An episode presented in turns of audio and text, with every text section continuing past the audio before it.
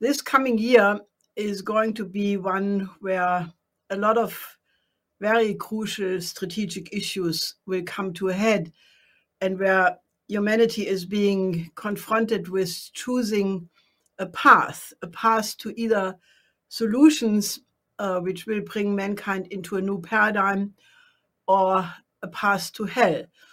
And that is why I want to officially declare 2022 the year of my late husband, Lyndon LaRouche, because it is his 100th birthday. And there is no more adequate way to celebrate this great man and the incredible richness of the works he has produced than to declare 2022 the year of Lyndon LaRouche. Comintern.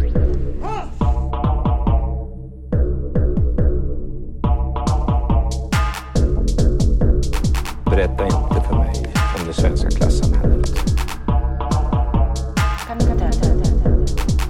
Jag har sett det. Jag har växt upp i det. Jag hatar det. Hej Gaspar, hur är läget? Det är bra.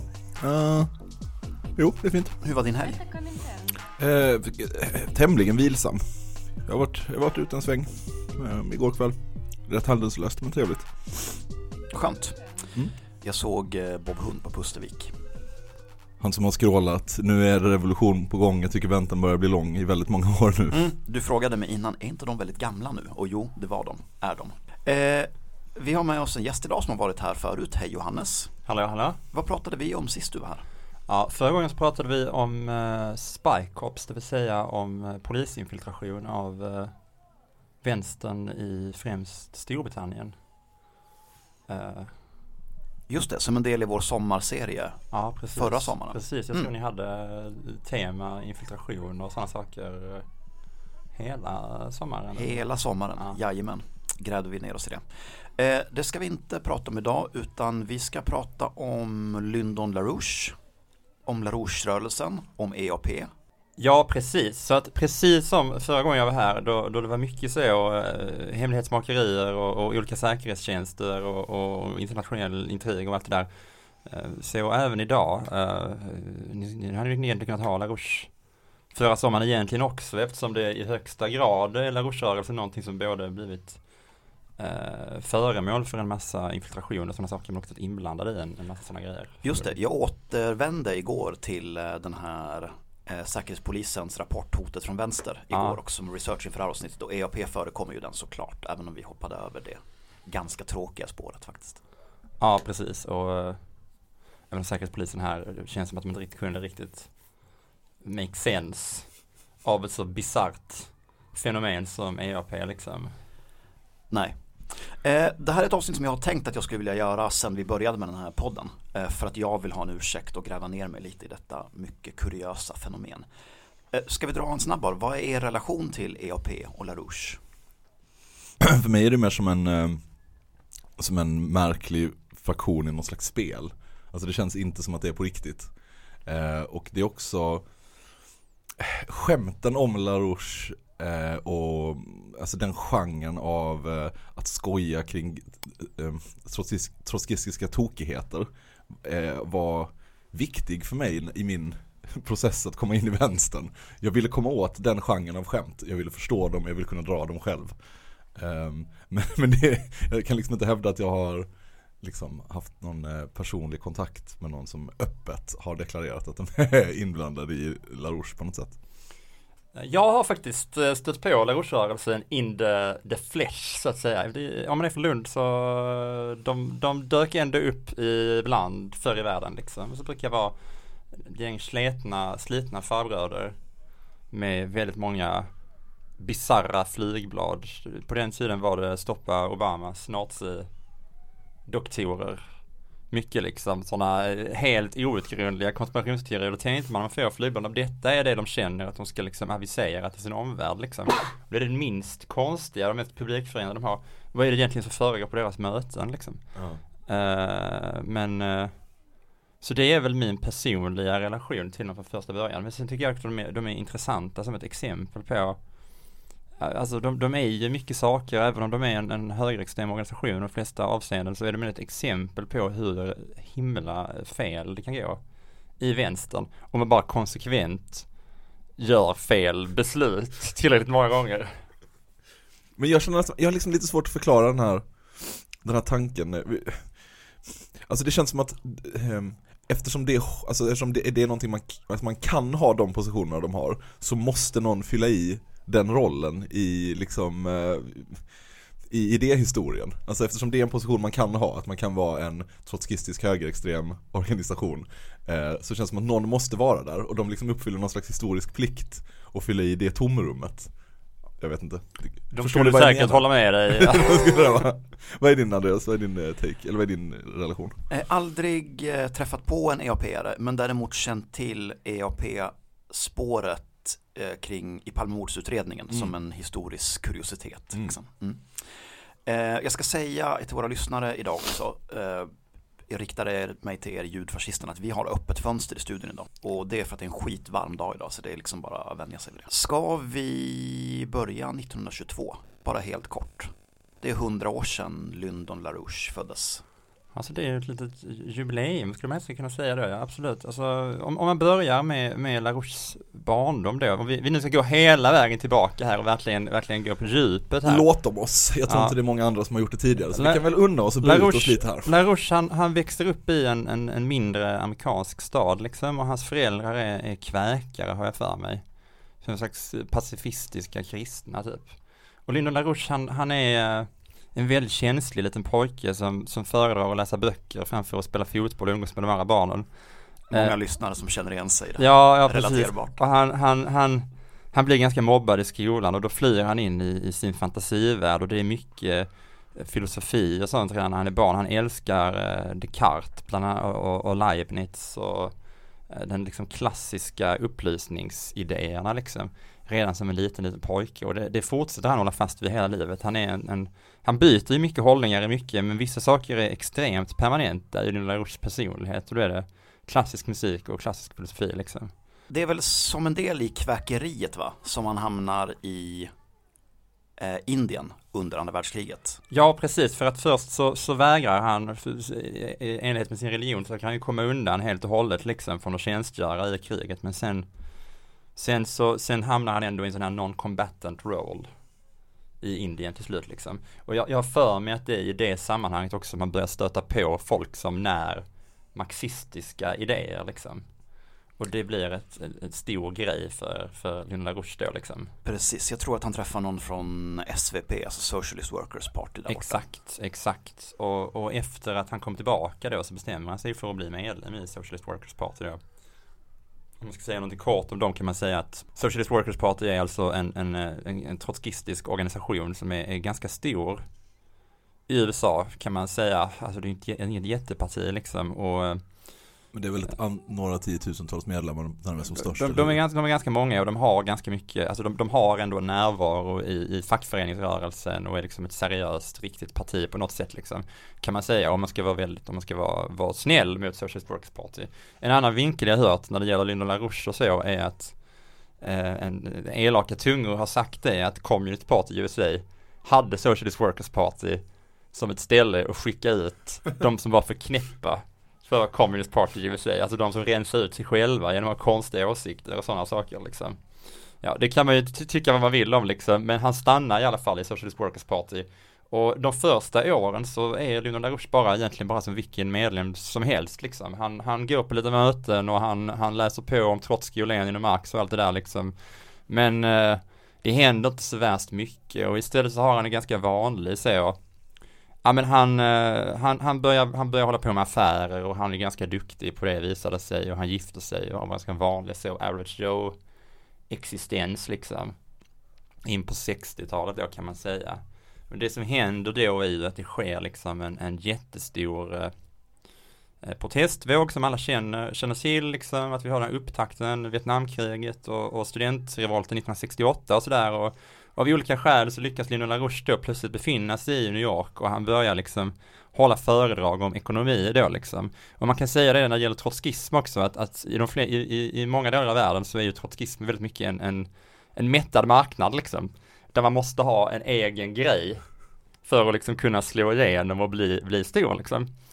Och det förklarar sådana grejer som spartakisterna som ska försvara liksom, islamiska staten och trotskistgrupper med konstiga uppfattningar om sexualitet och geopolitiska konflikter och allt möjligt liksom.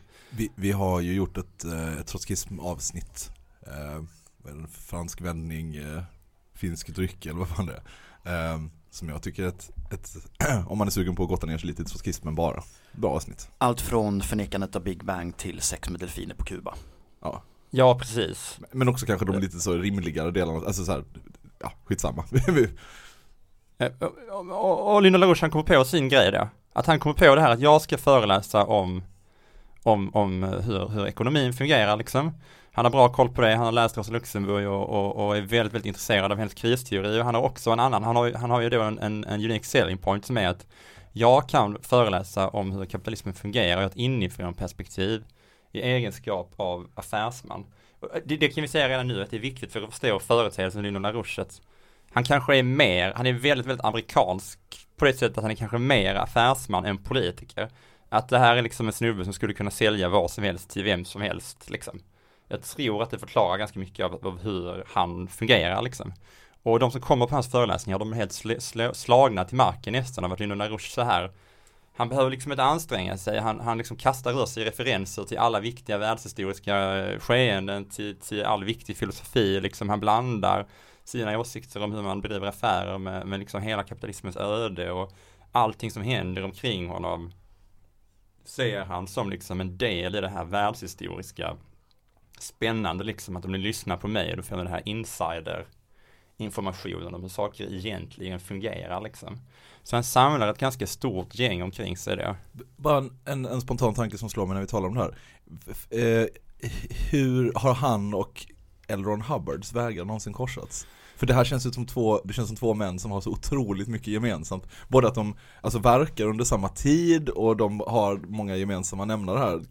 Känner man ju direkt liksom. Ja, och de nämnare, det kommer ju bli ännu fler nämnare ju mer vi pratar om det här liksom. Men alltså verkligen, men det känns ju verkligen också som att de typ skulle träffas skulle vara direkt fiendskap. Jag kan ju också se hur ett sånt här öppet, ett folkuniversitet hade haft föreläsningar samtidigt med L. Ron Hubbard och Lyndon LaRouche. Ja. Och hur du, Gaspar, hade haft en meddragning åt scientologin och du, Johannes, nog hade hamnat hos Lyndon. Ja, det känns som en rimlig analys liksom. Och han kör ju hårt på detta. Då. Man kan ju själv tänka sig in i det här att vi sitter där till unga studenter och så har vi den här lite äldre herren som säger att ni som lyssnat på mig, ni har hittat helt rätt. Vänstern är ett enda träsk liksom och alla andra har fel. Det finns en massa olika sorters stalinister och de är i grund och botten bara rasistiska nationalister som inte vill ha socialism på riktigt, utan stalinismen är ju jättefel. Han är supermycket trotskist också. Hans stalinofobi är liksom periodisk redan på den tiden liksom, att de finns, de här partierna, det hindrar liksom revolutionen från att bryta ut. Det är den ena gruppen liksom, och sen den andra gruppen som LaRouche slår ner på väldigt hårt och så, och andra sen har vi de här haschrökande libertarianerna som den nya vänstern är befolkad av, som är oseriösa. De kan inte knyta an till arbetarklassen och de har en konstig politik som man kan tro på, det i trams liksom. Men vi som sitter här inne på det här föreläsningssalen och lyssnar på mig, Lyndon LaRouche, vi har liksom sett igenom de här grejerna. Så de, redan från början har de en väldigt, väldigt stark identitet om att vi är något alldeles särskilt som lyssnar på Lyndon här nu. Och vi har en världshistorisk mission att liksom sprida Lyndon LaRouches unika, stora tanke liksom i världen. Och vid den här tiden är det inte så himla utflippat än liksom, utan han har en ganska arbetaristisk, väldigt så, det kommer bli revolution inom några år för att kapitalismen kommer utvecklas mot sina dödsryckningar. Det kommer bli större och större strejkvågor hela tiden. Och de strejkvågorna kommer liksom bli mer, arbetarklassen kommer liksom stärkas och det, så kommer de bygga upp starkare organisationer, arbetarråd och sådana saker. Och till slut kommer det ta över hela samhället. Och det är bara vi som har tagit till oss LaRouches lära som förstår detta just nu. Så vi är liksom i ett väldigt bra läge här för att liksom gå in och bli det här revolutionära kaderpartiet som kan liksom ta liksom situationen i egna händer och göra någonting av det. Och då i ett politiskt läge i USA där det bubblar på universiteten, fackföreningsrörelsen har fortfarande muskler att flexa. Det händer grejer liksom, i klasskampen i USA. Och, ja, och i det här bubblet så sitter då LaRouche och lyckas samla en liten grupp. Eller precis. En ganska stor grupp efter, jag vet inte. Ja, de är ju inte supermånga, men de är ju ändå en fraktion i Students for a Democratic Society då, som är liksom den stora studentorganisationen, som är liksom den viktigaste organisationen i den nya vänstern på den tiden. Och där snackar vi alltså 100 000 medlemmar eller någonting, eller hur? I alla olika... Jag kan inte siffrorna så i huvudet, men de finns ju över hela landet liksom, och var ju väldigt tongivande i väldigt många stora protester på den tiden. De många kända företeelser kommer ju där, både med underground till exempel. Just det, men det är en paraplyorganisation på något sätt. Ja, precis. Med väldigt många olika, mer eller mindre radikala grupper. Precis, man kan också säga redan från början att LaRouche-rörelsen,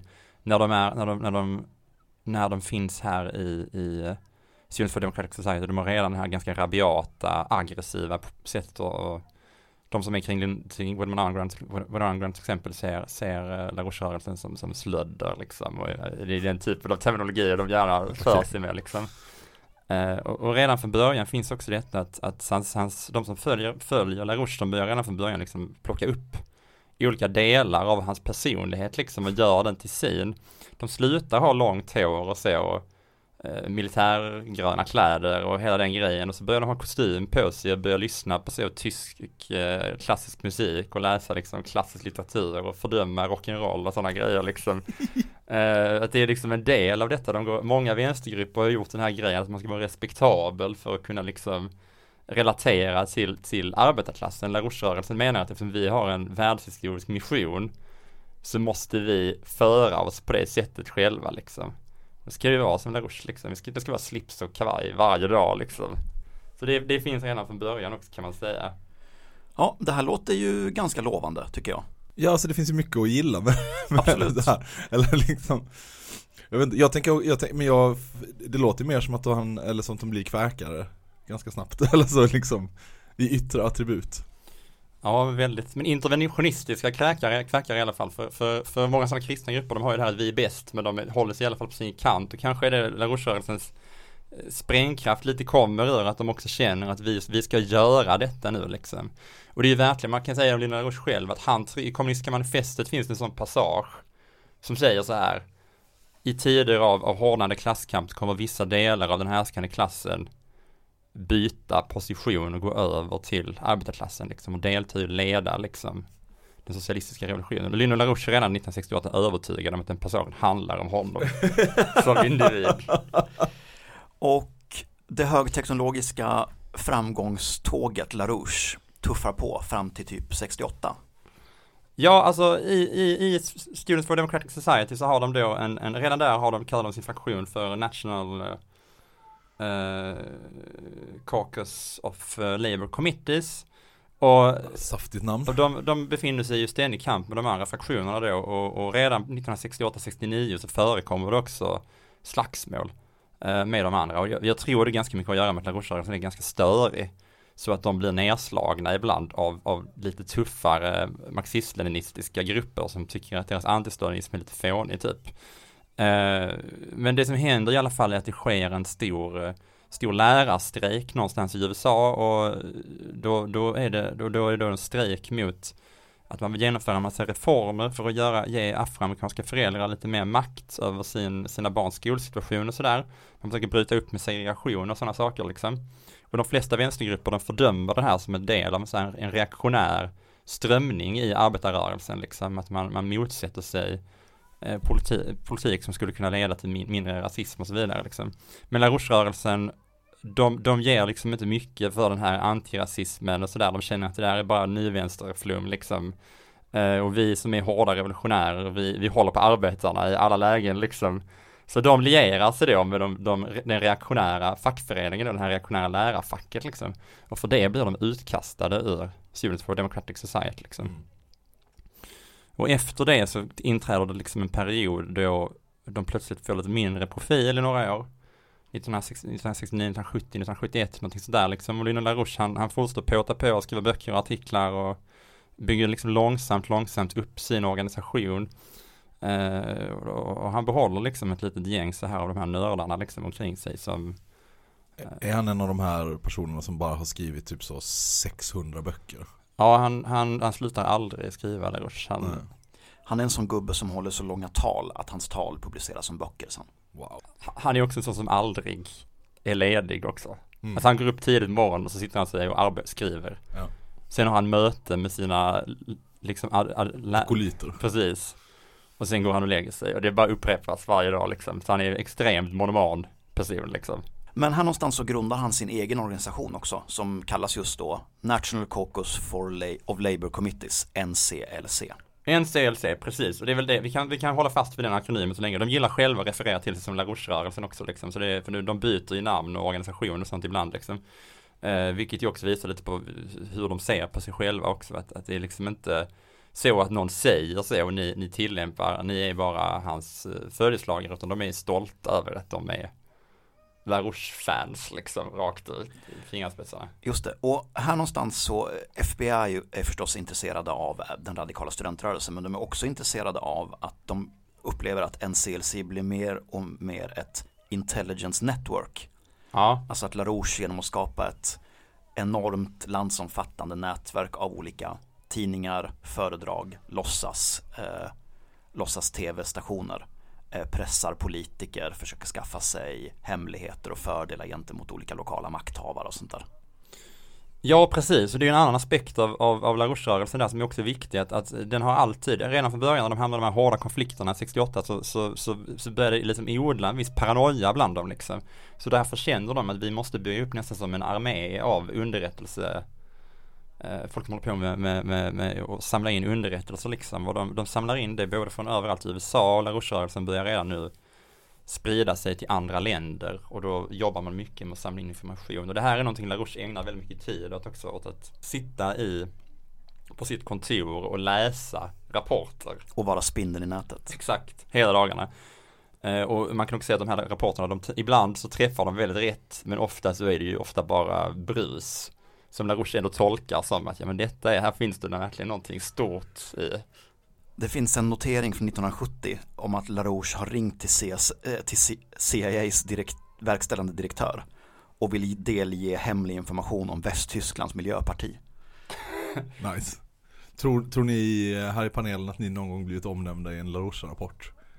Har ni suttit på något sånt nätverksmöte för att typ, jag vet inte, stoppa byggandet av ditten eller datten, och sen så har det suttit en LaRouche-man längst bak och tagit noter eller skrivit ner små anteckningar om vad ni har sagt?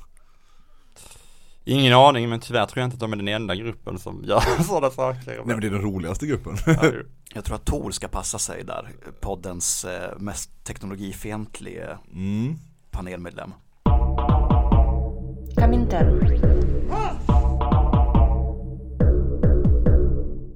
Men alltså, det där med CIA och allt det där, jag tänker vi börjar närma oss den här grejen här, verkligen. För nu kan vi tänka att vi rullar fram bandet till cirka 1972, LaRouche-rörelsen har hållit på lite grann.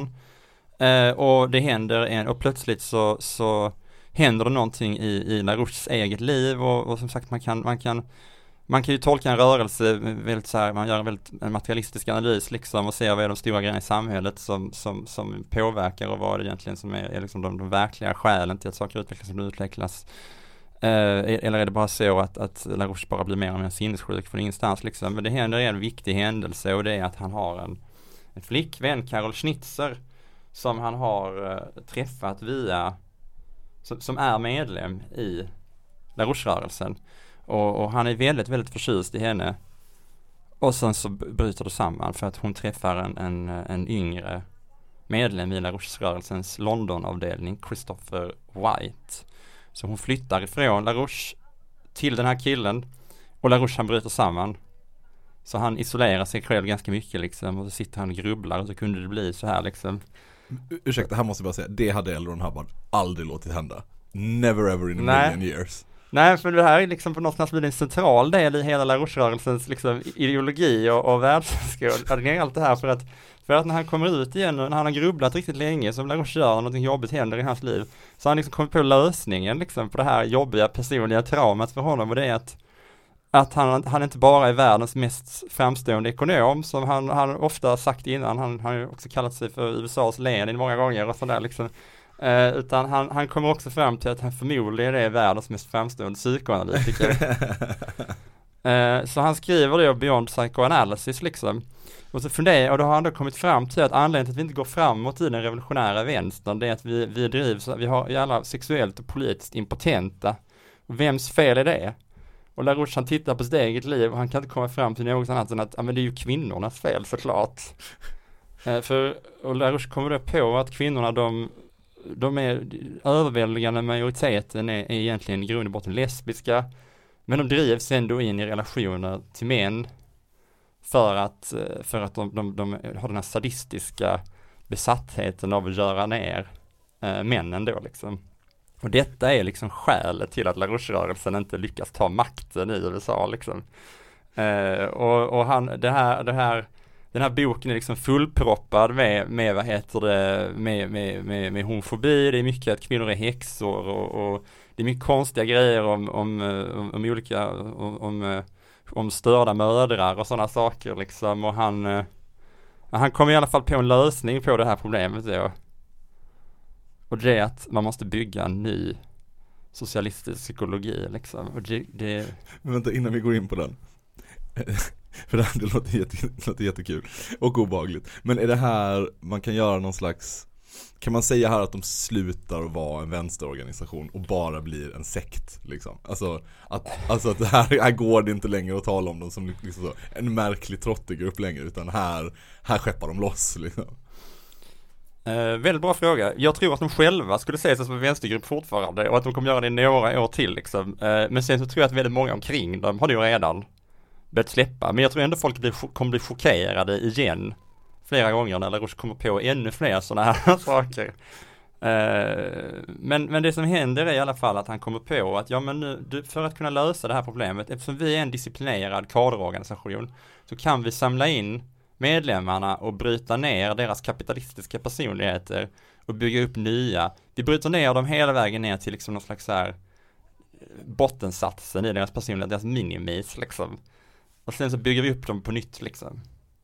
Och för att prova detta, liksom, den här nya geniala teorin. Vem ska han då ha som försökskanin? Ja, jättebra fråga. Och han funderar längre och väl och så kommer han på det att Christopher White, det vill säga hans ex-flickväns nya kille, han verkar ju vara väldigt märklig.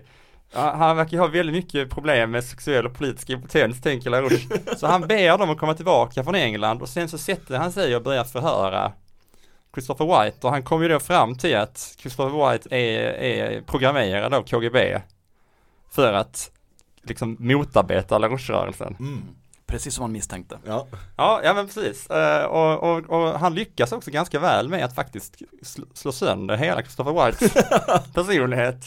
Han torterar honom. Ja, precis. Man hör, de spelar in band, LaRouche. De är mycket för att samla in underrättelser och spara saker och sådär. Så de spelar liksom in band förhören och man hör hur Christopher White i bakgrunden kräks och gråter.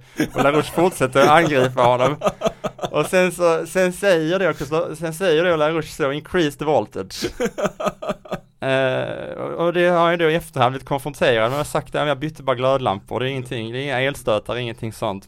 Men ja, och det är väl någonstans här som man kan säga att de fortfarande är vänster på något vis, är det sig själva i alla fall, men att det finns mycket grejer som liksom börjar liksom rulla på av sig själva ganska mycket i en viss riktning liksom. En annan grej han kommer på vid det här tidpunkten ungefär, när han har hållit på att omprogrammera folk, så kanske det inte alltid funkar så jättebra. Ibland händer det till exempel att de kidnappar anhängare och omprogrammerar dem och försöker, och så misslyckas de, personen rymmer. Och så blir det skandal liksom och sådär. Så de är inte superbra på hjärntvätta eller LaRouche, men de liksom börjar närma sig att de blir bättre och bättre. Och han kommer på då att Lyndon LaRouche kommer också på att olika nationaliteter har liksom olika liksom politiska problem och sådär. Han skriver att det är en känd The Sexual Impotence of the Puerto Rican Socialist Party till exempel. Wow. Som handlar om att Puerto Ricos socialistiska parti, som är ganska viktiga i till exempel New York och sådär, de är en ganska stor vänsterorganisation, de misslyckas på grund av att de har så här, i deras kultur finns det en massa marxism och konstiga nevroser kring sina mödrar och sådär, och den här grejen liksom börjar han bara snudda vid det här, men det här kommer liksom om några år slå ut i en extremt rasistisk och bizarr världsbild där vissa kulturer hålls för helt bestialiska medan andra kulturer då är bra. Typ. Men den här nu kraftigt stegrande paranoian, den får ju fler konsekvenser i relation till övriga vänstern, eller hur? För det är här någonstans som LaRouche-rörelsen börjar angripa övriga arbetarrörelsen med våld. Ja, precis. För nu har han gått så långt att han har liksom omprogrammerat alla sina medlemmar. De håller hela tiden på med LaRouche-grejer. De börjar hålla på och träna karate och sådana saker liksom. Och de har ju fått jättemycket stryk och så av de här tuffare stalinisterna innan liksom. Men nu börjar LaRouche-rörelsen känna sig ganska självsäker. Så nu säger då LaRouche till slut att ja, men nu är vi faktiskt redo nu. Vad snackar vi, 1970 här? 1973 är det nu. Okej, ja. Ja, och det går snabbt när det väl... Ja, precis. Från 72 till 73 händer väldigt, väldigt mycket liksom. Och då säger då LaRouche nu att nu är vi mogna nu. Antingen så kommer vi få hegemoni i den revolutionära vänstern eller så kommer vi förinta den. Så Lyndon LaRouche han beslutar att de ska ha någonting som kallas för Operation Mop-Up. Då man liksom ska göra sig av med alla de här stalinisterna som hindrar den revolutionära vänstern från att gå framåt i USA. Och då är det främst kommunistpartiet det som han tänker är det stora hindret, men det är också Socialist Workers Party som han själv varit med i tidigare, för han menar att de är också som ett alibi för stalinisterna, för de är inte helt antistalinistiska som LaRouche är liksom. Så de börjar då åka runt på alla kommunistpartiets möten och på deras manifestationer, och de misshandlar otroligt många människor liksom. De brukar köra sådär 15-50 LaRouche-anhängare per. Alltså de tror mycket på oschyssta slagsmål eller någonting. Det är aldrig jämna nummer i en grusgrop, utan det är... Exakt. Det är 10 mot 1 i ett bakhåll. Och här kan man ju då märka också att en grej som kan vara värd att notera också är att många av dem blir ju gripna liksom. Men ingen blir fälld för det. Okej, det är intressant. Och hur många... Okej, det är jätteintressant. Men hur många är de här i det här... Vad snackar vi här? Har de 100 medlemmar? 1000 medlemmar? Vad kan man... Ja, det är alltid svårt med siffror på sekter och sådär, särskilt sådana paranoida sekter som LaRouche, men det här hände ju liksom på, alltså vid 30-40 tillfällen minst liksom. Jag har inte exakt siffror, men... Runt om i hela USA liksom. Det blir ju svårräknat av en annan anledning också, nämligen att LaRouche redan här har börjat skapa sig ett sånt oöverskådligt myller av olika frontorganisationer. Just det. Ja, okej. Men så man kan tänka sig att det finns lite FBI-stöd för den här, för Operation Mop-Up, eller?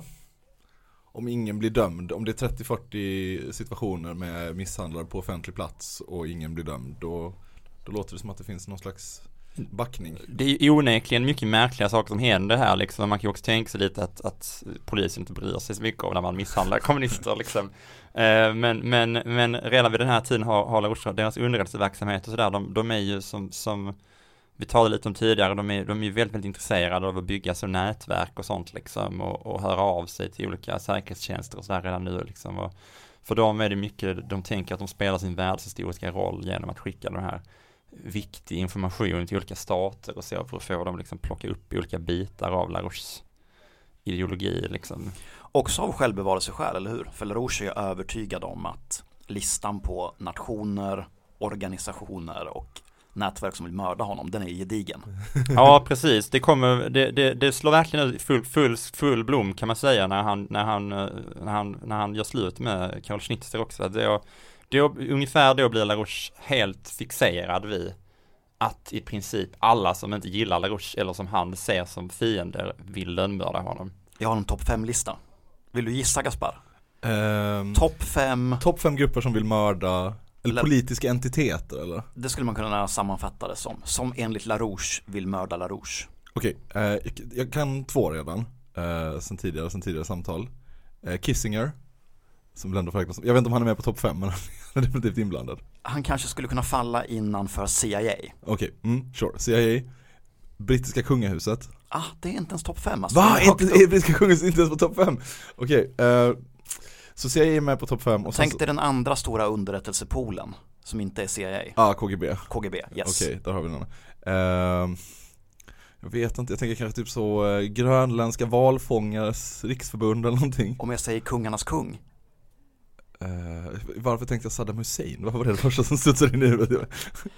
Libyen, Kaddafi. Kaddafi ute efter honom. Naturligtvis. Okej. Tillsammans med bankirerna och miljörörelsen. Okej, varför inte? Absolut. Vi får tala lite om antisemitismen sen, för den är naturligtvis en intressant... Ja, precis. Jag tänker att vi fortsätter framåt lite grann nu. Så efter 73 så har de då gjort Operation Mop-Up liksom. Men nu har de ju gjort sig av med det här jättestöriga hindret, tänker de. Att vi har slått ner på de här stalinisterna liksom. Men Lyndon LaRouche har ju förutspått kapitalismens snara undergång.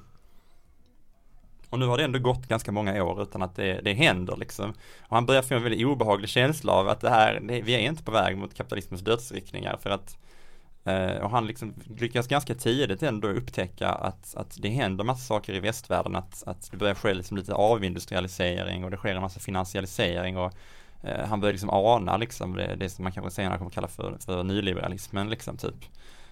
Och det här blir väldigt, väldigt jobbigt för LaRouche, för han ser ju sig själv som den främsta ekonomen i världen, och han tänker ju också att med min djupa kunskap om liksom, mitt dialektiska sätt att se på ekonomi, så kan jag förutsäga den politiska utvecklingen.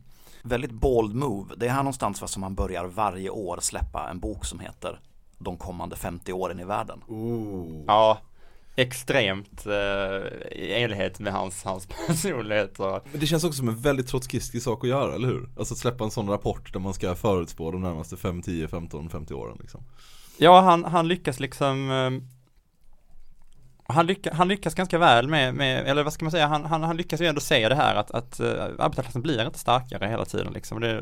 Många vänstergrupper, de fortsätter hålla fast vid det här att arbetarklassen kommer bli starkare, och det finns ju många sådana grupper på den här tiden liksom. Men LaRouche-rörelsen kom på det, att det här kommer inte hända nu, så nu måste vi göra någonting. Och vad är egentligen skälet till att det här inte händer? Varför utvecklas inte saker som LaRouche har förutsagt? Och då funderar LaRouche länge och kommer på att det måste finnas någon annan kraft som inte jag kunde se i min ekonomiska analys. Och det är ju då en så här internationell konspiration av oligarker som leds av det brittiska kungahuset.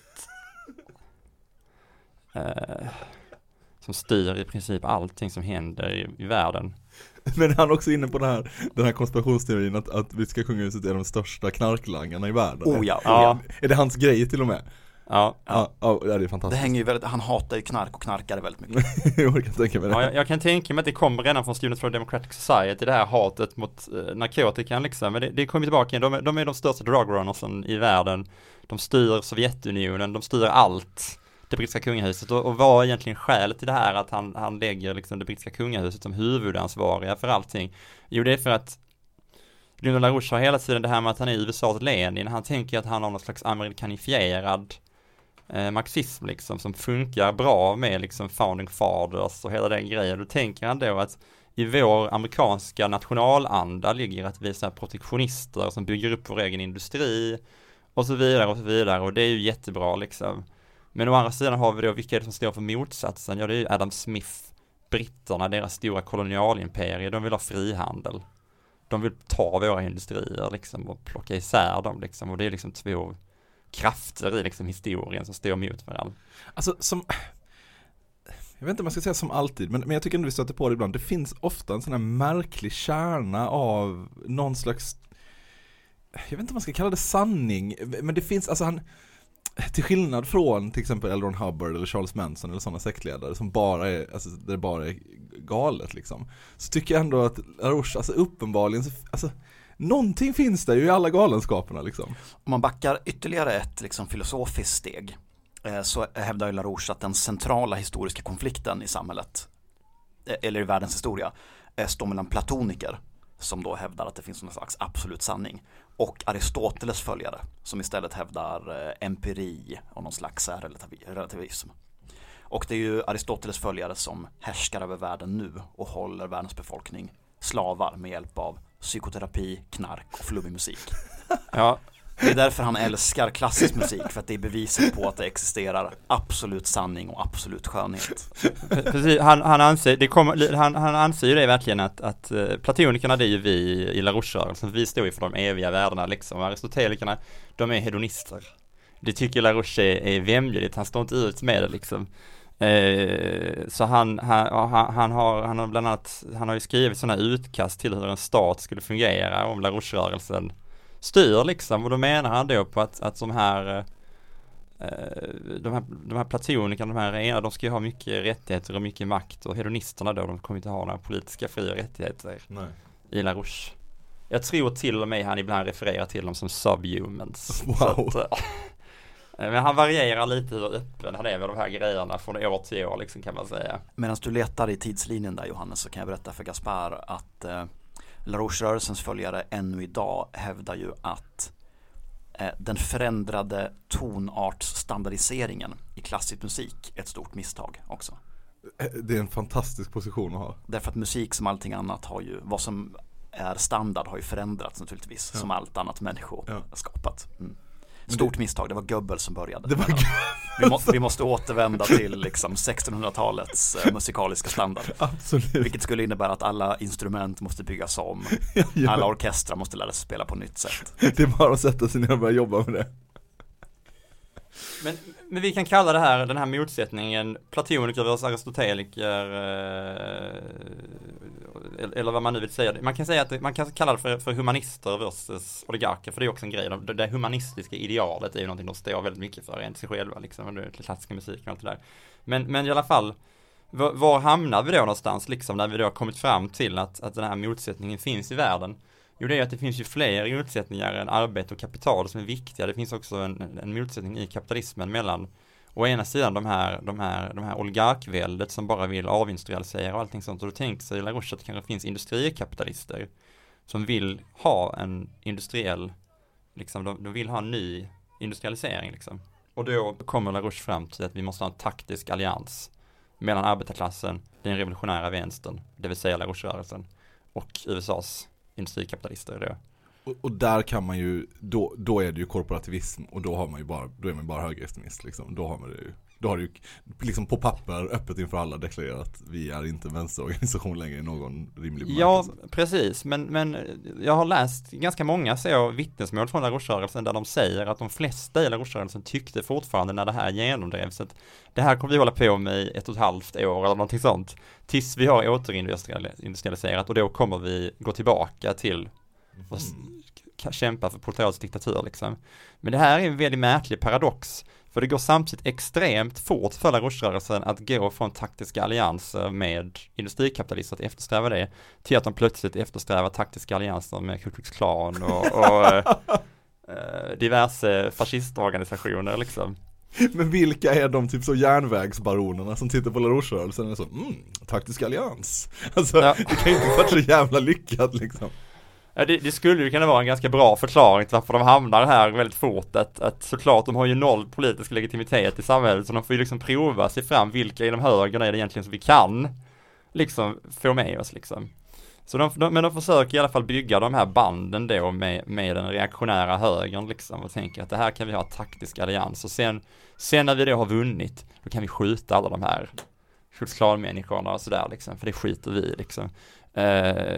Och givetvis så ser ju de flesta i den reaktionära högern ganska fort igenom LaRouche-rörelsen, så de blir ju alldeles jättebra på att infiltrera de här grupperna, liksom.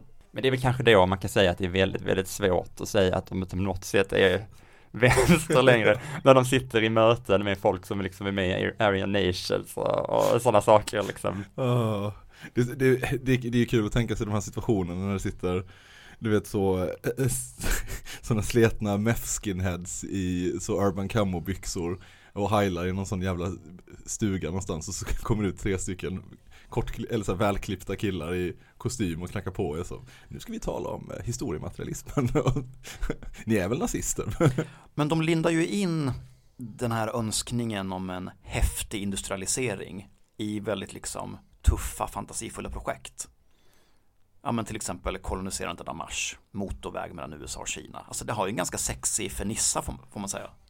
Kärnkraften, det är ju en sån, vet man någonting om LaRouche-rörelsen så är det, det är Donald-trottarna som älskar kärnkraft, liksom. Att de vill bygga svinjöst mycket kärnkraft överallt.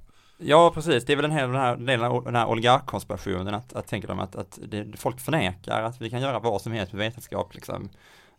LaRouche själv, han är så, vi borde ha Manhattan-projekt hela tiden, 100 olika, vi borde bygga inte bara kärnkraft utan vapensystem, allting sånt, för han tänker att det kommer ha sådana jättestora följder för ekonomin fungerar, liksom. Och det är en intressant sak med detta är faktiskt att till att det här med vapensystem och sånt, och den här drömmen om, alltså det här med skjuta ner kärnvapenmissiler från rymden och sådana saker liksom, som LaRouche var ganska tidig med att drömma om. Det var ändå en sån sak som man till och med sovjetisk ekonomer och sånt läste på om, för det är så entusiasmerande liksom. Mm. Även om han nog har relativt lite kunskap om hur sådana saker funkar egentligen liksom. Mycket jävlar anamma. Finns det några kopplingar till på sadaismen? För där känns det som några beröringspunkter liksom. Jag antar att de hatar varandra, men... Det finns ju beröringspunkter till exakt allt och alla under den här tidsperioden. Det är väl sant. Mm. Ja. Ska vi hoppa till Europa och Sverige eller? Ja, men det kan väl vara kanske passande att göra, absolut. Vi är någonstans mitten av 70-talet. Mm. Och början av 70-talet så startas det European Workers Councils runt om i Europa, europeiska arbetarråd, som ganska snabbt omformas till partier. I Sverige då, Europeiska arbetarpartiet, 1974. Ger ut en tidning, Ny Solidaritet, och de menar att de är den naturliga centrumet i en ny enhetsfront i Europa. De ska bli det enda kommunistiska masspartiet som samlar stalinister, trotskister, maoister, vänstersocialdemokrater, alla. Och det kan man ju också säga, både i USA och Europa, att LaRouche-rörelsen sitter i möten med Sovjet och med diverse kommunistiska organisationer och sånt, och det händer ju såklart ingenting på de här mötena, att LaRouche-rörelsen erbjuder då, ja men vi kan hjälpa er, vi kan leda er liksom. Och de här artiga sovjetiska diplomaterna, de lyssnar ju då liksom, men de inser att det här är ju galenskap såklart liksom. Ja, det fungerar ju inte särskilt väl. De blir avfärdade även i Sverige. Frank Båth har någon kul notis i sin bok om EAP, där han säger att det här är ju ett uppenbart CIA-projekt, säger han, och ingen lyssnar på dem. Men de kampanjar ju väldigt hårt mot i och för vänstern i Sverige också. Mm. Ja, precis. Frank Båth säger väl typ proletären att av allt att döma är de kan vara KGB, de kan vara CIA, det spelar ingen roll. Så att de är så kassa, så att liksom objektivt sett är de för båda dem. Både Sovjets och USAs intressen liksom. Mm. Det är ju intressant också för att LaRouche-rörelsen har pendlat fram och tillbaka.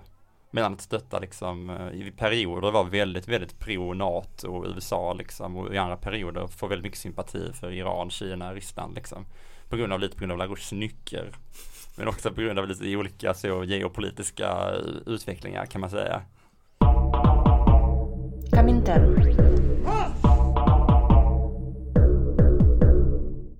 Men det känns som att partierna i Europa, de sackar liksom lite efter utvecklingen i LaRouches utveckling i USA. De är lite senare på hans olika nycker. Men ganska snart så börjar de ju anamma den här väldigt företagstillvända. Mm. Ökad tillväxt, ökad kärnkraft, stärk försvar och så vidare. Ja, precis. Och i allt detta, alltså nu när vi gått så här långt så LaRouche har liksom ganska mycket släppt de flesta marxistgrejer liksom. Så har han också en möjlighet som öppnas upp av den här tilltron till att det är den här dolda kampen mellan oligarker och humanister, är att oligarkerna de kan förklara att alla möjliga saker LaRouche inte gillar egentligen hänger ihop med varandra. Så man kom till exempel på att skälet till att han förlorade Students for a Democratic Society bland annat var att Henry Kissinger har stöttat någonting som kommer bli miljörörelsen helt enkelt. Och miljörörelsen vill ju inte ha kärnkraft och upprustning, utan de vill ju... De vill ha knark och långt hår. Precis, de vill ha knark och rock'n'roll och långt hår. Allting LaRouche avskyr liksom. Så då menar LaRouche att det är ganska mycket Kissinger-projekt liksom. Han gillar ju verkligen inte Henry Kissinger av diverse olika skäl. Och han ser ju också i Olof Palme någon slags Kissinger-aktig person, för nu har ju liksom LaRouche kommit fram till att NATO i allt väsentligt är en progressiv kraft i historien. Jag vet inte hur mycket man ska ödsla på att diskutera varför han går fram och tillbaka mellan NATO och Sovjet, men det är väl delvis grundat i den här rabiata antistalinismen liksom han har, och att han ju faktiskt samarbetar med extremhögern hela tiden vid det här laget liksom. Och det är väl någonstans liksom LaRouche-rörelsens politiska gärning i Sverige är väl kanske främst att de tog med in Lyndon LaRouches väldigt så skrikiga retorik. Han älskar att anklaga folk för att vara nazister och massmördare och sådär. Rolling Stones är massmördare och Henry Kissinger är nazist och så vidare. Och så kör han det på Palme, och de kör det ganska monomant liksom. Och eftersom de är en internationell organisation så blir ju det här, så ser ju detta såklart oerhört obehagligt ut när Olof Palme väl blir skjuten. Liksom. Exakt, och jag tror att det handlar om två olika saker. Det är dels ett genuint Palmehat, men man ska också komma ihåg att EAP och LaRouche-rörelsen drivs som ett företag. Och företaget finansieras, det är ett pyramidspel där alla pengarna går uppåt. Ett MLM. Och företaget i Sverige finansieras genom telefonförsäljning av olika tidningar, pamfletter, märken och trycksaker. Och vad säljer bäst i Sverige 1985? Det är en sån antipalme tror jag kanske. Det är inte bara en sån antipalme, utan det sägs att LaRouche-rörelsen var först med den klassiska som sen högertidningen Kontra populariserade. Ni vet, Palme, antisemitisk karikatyr, lång näsa, överkryssat. Ja. Den säljer som smör. Mm. Och 1985 gör de sitt bästa val i Sverige och får 350 röster i riksdagsvalet. Men vad hände sen 86? Ja, då händer ju några ödesmättade skott liksom. Och plötsligt är hela Sveriges ögon på LaRouche-rörelsen. För vilka är det som mer eller mindre har uppmanat att den här killen måste bort, han måste dö, han är ett hot mot hela mänskligheten. Det krävs väldigt lite i LaRouche-rörelsens världsbild för att man ska vara ett hot mot hela mänskligheten liksom. Men plötsligt blir detta oerhört jobbigt och LaRouche-rörelsen den får plötsligt en ganska tynande existens här. Jag tror att partiledaren lämnar landet bland annat och sen dess har väl aldrig riktigt LaRouche-rörelsen i Sverige hämtat sig, kan man väl säga. Nej, de går under jorden tror jag. De mer eller mindre överger på stående fot partilokalerna i Stockholm. Mm-hmm. Men vad vekt av dem? Alltså för man hade kunnat tänka sig att de skulle så double down och vara så här. Fattar ni vad jag menar? Ja, men de kände inte att de hade den positionen att de kunde... Jag känner att det finns en komplicerad grej i allt detta som är att eller det brukar kanske inte komma upp så mycket när man pratar om Sverige, men det som händer också i USA är att det här med att LaRouche-rörelsen, jag tror den här statliga offentliga utredningen som vi pratade om lite tidigare, där tror de säger det, att det är väldigt svårt att förstå vad egentligen LaRouche-rörelsen vill. Är det så att de vill gripa makten i hela världen, eller är det ganska mycket bara så att de vill hjälpa Lyndon LaRouche att tjäna sjukt mycket pengar? För att LaRouche-rörelsen har hela tiden redan från början funkat, eftersom LaRouche är en född affärsman så omsätter de ju extremt mycket pengar ganska fort och ofta med oerhört alltså semi-legala eller helt olagliga metoder. Ja, han har väl suttit samlad tid 15 år tror jag, Lyndon själv, för olika korruption, skattefiffel. Ja, sådär. Men han är en förmögen man i det här läget. Han är oerhört förmögen och det är precis det, för att det som händer är att på 80-talet så har ju LaRouche han har i någon mån har de ändå stöttat Reagan-administrationen och de har mycket konspirationsteorier om det. Bland annat menar de att det här gisslandramat i Iran till exempel, att det var en produkt av att det var Reagan-administrationen själva som satte igång allt det här liksom. Och de är faktiskt, man får faktiskt ge dem det att de var ganska tidiga med att se kopplingen, alltså Iran-Contras-affären redan innan det liksom blev allmänt känt liksom. Så kunde LaRouche-rörelsen med sin halvpsykotiska underrättelseverksamhet samla in ganska mycket information om den grejen liksom. Och Lyndon LaRouche tänkte givetvis att han skulle bli mördad för att han kände till det liksom. Men det är ju också lite så att förutspår man finanskrisen varje år så får man förr eller senare rätt, eller hur? Ja, precis. Men det som händer i alla fall är att de får ett lite oväntat, får de lite framgångar i ett val i Illinois, så man uttalar det, tror jag. Och det leder plötsligt att de får mycket mer, plötsligt är de mycket mer i centrum, och LaRouche han kampanjar ju ständigt för i presidentvalet liksom. Det är en grej som de av någon anledning kan de inte släppa det här LaRouche-rörelsen, att de ska försöka få LaRouche att bli president, så han ställer ständigt upp och han får in ibland liksom reklam i nationell tv, och då reklamerna brukar vara i stil med att LaRouche stirrar rakt in i skärmen i kostym och sen berättar han att olika personer är demented lunatics som är threat to humanity och så vidare liksom. Men det som händer i alla fall är att de plötsligt har ganska mycket, får lite mer publicitet och det finns större intresse för dem, och då börjar man undersöka, de börjar fråga sig så, var kommer egentligen alla de här pengarna ifrån? Hur kan det här vara möjligt liksom? Och det är en farlig fråga för den här sortens grupper. För börjar man nysta i det, då blir det jobbigt. Jag glömde berätta en ganska rolig grej angående Palme. Att 1984 så delar de ut ett flygblad i Stockholm som säger någonting i stil med Sveriges sista nationaldag på nationaldagen. Och man kan sammanfatta det ungefär som att om Palme får som han vill så är det här vår sista nationaldag. För nästa år kommer den 6 juni vara den svenska folkminoritetens högtidsdag i Sovjetunionen. Oj. Alltså, jag vet inte, jag hade läst innan, men jag läste det igen nu här i veckan, att den största demonstrationen i Sveriges historia är en sån anti-Palme-demo i Stockholm på 80-talet, men jag vet inte, fan, det var 100 000. Ja, det är svårt att räkna naturligtvis. Ja, skitsamma, Palme har ett stor grej. Men de är ju väldigt mycket, det är det här, det har också sagt många gånger att LaRouche kanske är en av de pionjärerna för att komma på den här grejen att man säger någonting som inte stämmer med till mycket emfas. Så kommer folk, vissa kommer till slut hålla med ändå. Alltså, jag tror att han var väldigt stilbildande för väldigt mycket typ av framförallt så amerikansk extremhöger, liksom ni vet den här radioshow-grejen där man bara sitter och pladdrar om olika konspirationsteorier. Att LaRouche var väldigt tidig med att liksom utnyttja de liksom psykologiska mekanismerna på något sätt. Men det som händer i alla fall är att han får väldigt mycket uppmärksamhet på sig och det visar att de ägnar sig åt en massa försäkringsbedrägerier och fifflar med lån och sådana saker och att alla de här pengarna väldigt mycket pengar kommer från en väldigt massa skumma grejer som LaRouche-rörelsen håller på med. Så de skickar en massa poliser till LaRouches herrgård. Och LaRouche, han typiskt honom, så säger han såklart att ni tar mig inte levande typ. Han skickar ett telegram till Ronald Reagan där han säger det att jag kommer inte gå med på det här och ni kan dra åt helvete och så vidare liksom. Men till syvende och sist slutar ändå detta med att LaRouche hamnar i fängelse ganska länge. Och många tror ju då att liksom nu är LaRouche-rörelsen över liksom. Nu har de nått vägs ände liksom. I Sverige finns det ju knappt liksom och i USA de på att falla sönder liksom.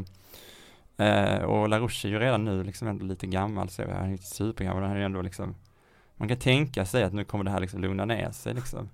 Men sen kommer LaRouche-rörelsen ut igen. Liksom, han kommer ut på 90-talet liksom. Och fortfarande de här pengarna då, innan ställde man sig frågan var kommer de här pengarna från nu idag så tror jag många frågar sig mer så här, var hamnar egentligen alla de här pengarna någonstans liksom, att de här jätteoöverskådliga internationella nätverken, de finns ändå kvar när de kommer ut liksom, och då vänder ganska mycket LaRouche-rörelsen och går från att vara väldigt så pro-amerikanska till plötsligt det är nu de på allvar liksom börjar bli så här Iran, Ryssland, Kina, de är ändå bra typ. Och i de postsovjetiska länderna så lyckas liksom LaRouche-rörelsen få visst genomslag. En av de här partierna som förbjöds i Ukraina nyligen till exempel av LaRouche-kopplade. Ah, intressant. Har ändå fått ganska mycket röster i vissa val liksom. Mm. Ja, och de tycker såklart att det är skitnice att Kina satsar på sådana jättestora infrastrukturprojekt i Afrika och den här nya sidenvägen, den jätteenvägen som ska byggas. Det tycker de är toppen. Kanon. Ja. Ja, precis. För han har ju ändå den här intellektuella rörligheten kan man säga, LaRouche, att när det inte blir någon, det blev ingen revolution i USA, så då hoppar han vidare att vi hoppas på återindustrialisering. Så blev det ingen återindustrialisering i USA. Så då hoppar han vidare på, ja, men kanske i Indien, kanske i Kina, kanske någon annanstans liksom. Och det är väl någonstans där de står och stampar idag liksom. Så de vänder då ganska mycket från att vara väldigt så pro-NATO och så att det plötsligt var väldigt så kanske mer kärande, lite mer så tankaktig, konspiratorisk världsbild. De är väldigt, väldigt kritiska till utvecklingen i de liksom gamla östblocksländerna och de postsovjetiska staterna liksom. Det är faktiskt LaRouche-rörelsen som kommer på det här med att hitta på de här antisemitiska konspirationsteorierna om George Soros liksom. Det är ganska mycket deras idé från början liksom. Men så de har liksom stått och stampat lite nu i 20-30 år. Men för dem liksom någon slags tynande närvaro, eller finns det en sån stabil liksom bas av, jag vet inte, vad de nu håller på med liksom. Jag tänker att vi måste nämna att han dog ju 2019, 97 år ung, Lyndon LaRouche. Ja. I Europa så finns ju Schiller Institutet som drivs av hans änka då, Helga LaRouche. Ja, precis. Och de är ju också lika scientologerna på det sättet att det finansieras ju genom olika frontorganisationer, tidningsförsäljningar, de säljer föreläsningar, de har något jättestort europeiskt antidrogupplysningsnätverk som man kan köpa föreläsningar till sin skolklass och sånt där. Från början grundat för att få LaRouches unika hållningar om säkerhetspolitik och vapen och sånt att framstå som lite mer legitima. Schillerinstitutet har jag för mig. Så man kan liksom gå och se folk och försvar och dela ut flygblad och typ lika uppenbart framstå som en dåre. Och EAP existerar ju i Sverige fortfarande. höll tal igår, va? Ja, det ryktas om att det var en EPR som talade på någon nej till NATO-manifestation i Malmö. Så nu har de svängt till nej i NATO. Det är något som har hänt de senaste 20 åren i alla fall. De har ju en Facebook-sida. Superdöd i form av interaktion. Ingen kommenterar, ingen likar, men det läggs ut nya blogginlägg varenda dag liksom. Och de figurerna som är EAP i Sverige idag, det är ju mer liksom rena antisemiter. Mm. Men för finns det inte en sån spännande grej med för en politisk sekt som är så himla inne på teknologi och framtid, så kan jag tänka mig, min fördom bara, att de är sämst på internet. Alltså att de är så här väldigt boomeriga på nätet. Det är ju en åldrad grupp människor också. Mm. Ja, alltså det här med teknologi och optimismen och sånt, det ringer ju lite falskt också, eftersom LaRouche-rörelsen så otroligt tydligt ett 60-70-talsfenomen. Alltså det här med den starka staten och återindustrialiseringen. Alltså det är som att läsa science fiction från 50-talet. Ja, det är mycket så flygande bilar och väldigt lite wifi. Ja, precis. Det finns ingen klimatkris i deras värld liksom. Det kan man ge sig fan på att det är brittiska sjungahuset som har kommit på den. Exakt. Man kan säga också i USA har de spelat en viss roll i, de har ju ändå stöttat Trump liksom. För dem finns det ju en sån deep state konspiration liksom och så vidare liksom. Men de är inte superviktiga allt det där, men de ploppar ändå upp liksom i jämna mellanrum i sådana sammanhang liksom. De försöker ju alltid ta över olika protester och dyker upp. Occupy Wall Street till exempel hade de en närvaro på, och de misslyckades såklart kapitalt med att lägga någon slags prägel på det liksom. Men de försöker ändå. Ja, skam den som gör sig.